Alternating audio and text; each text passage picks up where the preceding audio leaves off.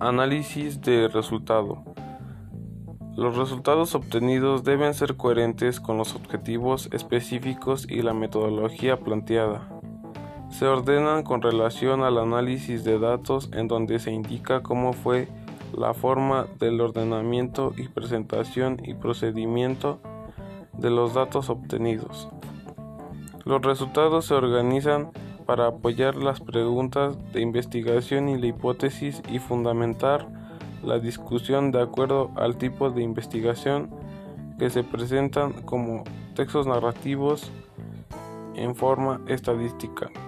El texto narrativo debe proporcionar la información relevante obtenida en la investigación con base en los objetivos.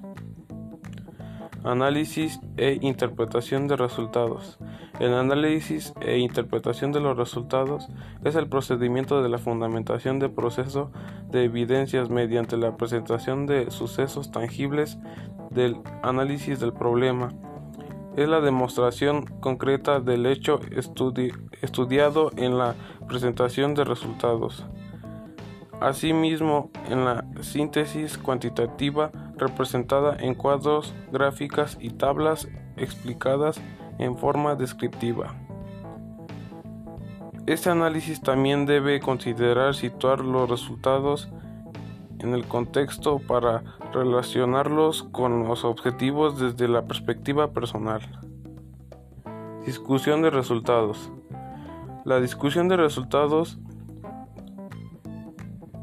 tiene los propósitos a colocar los resultados en perspectiva de investigación para cuestionarse.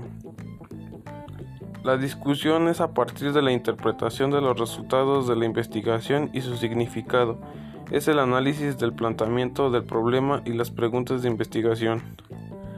Conclusiones. El propósito de la conclusión es presentar de forma integrada y sintética la investigación y argumentar sobre el significado de todo esto. Recomendaciones.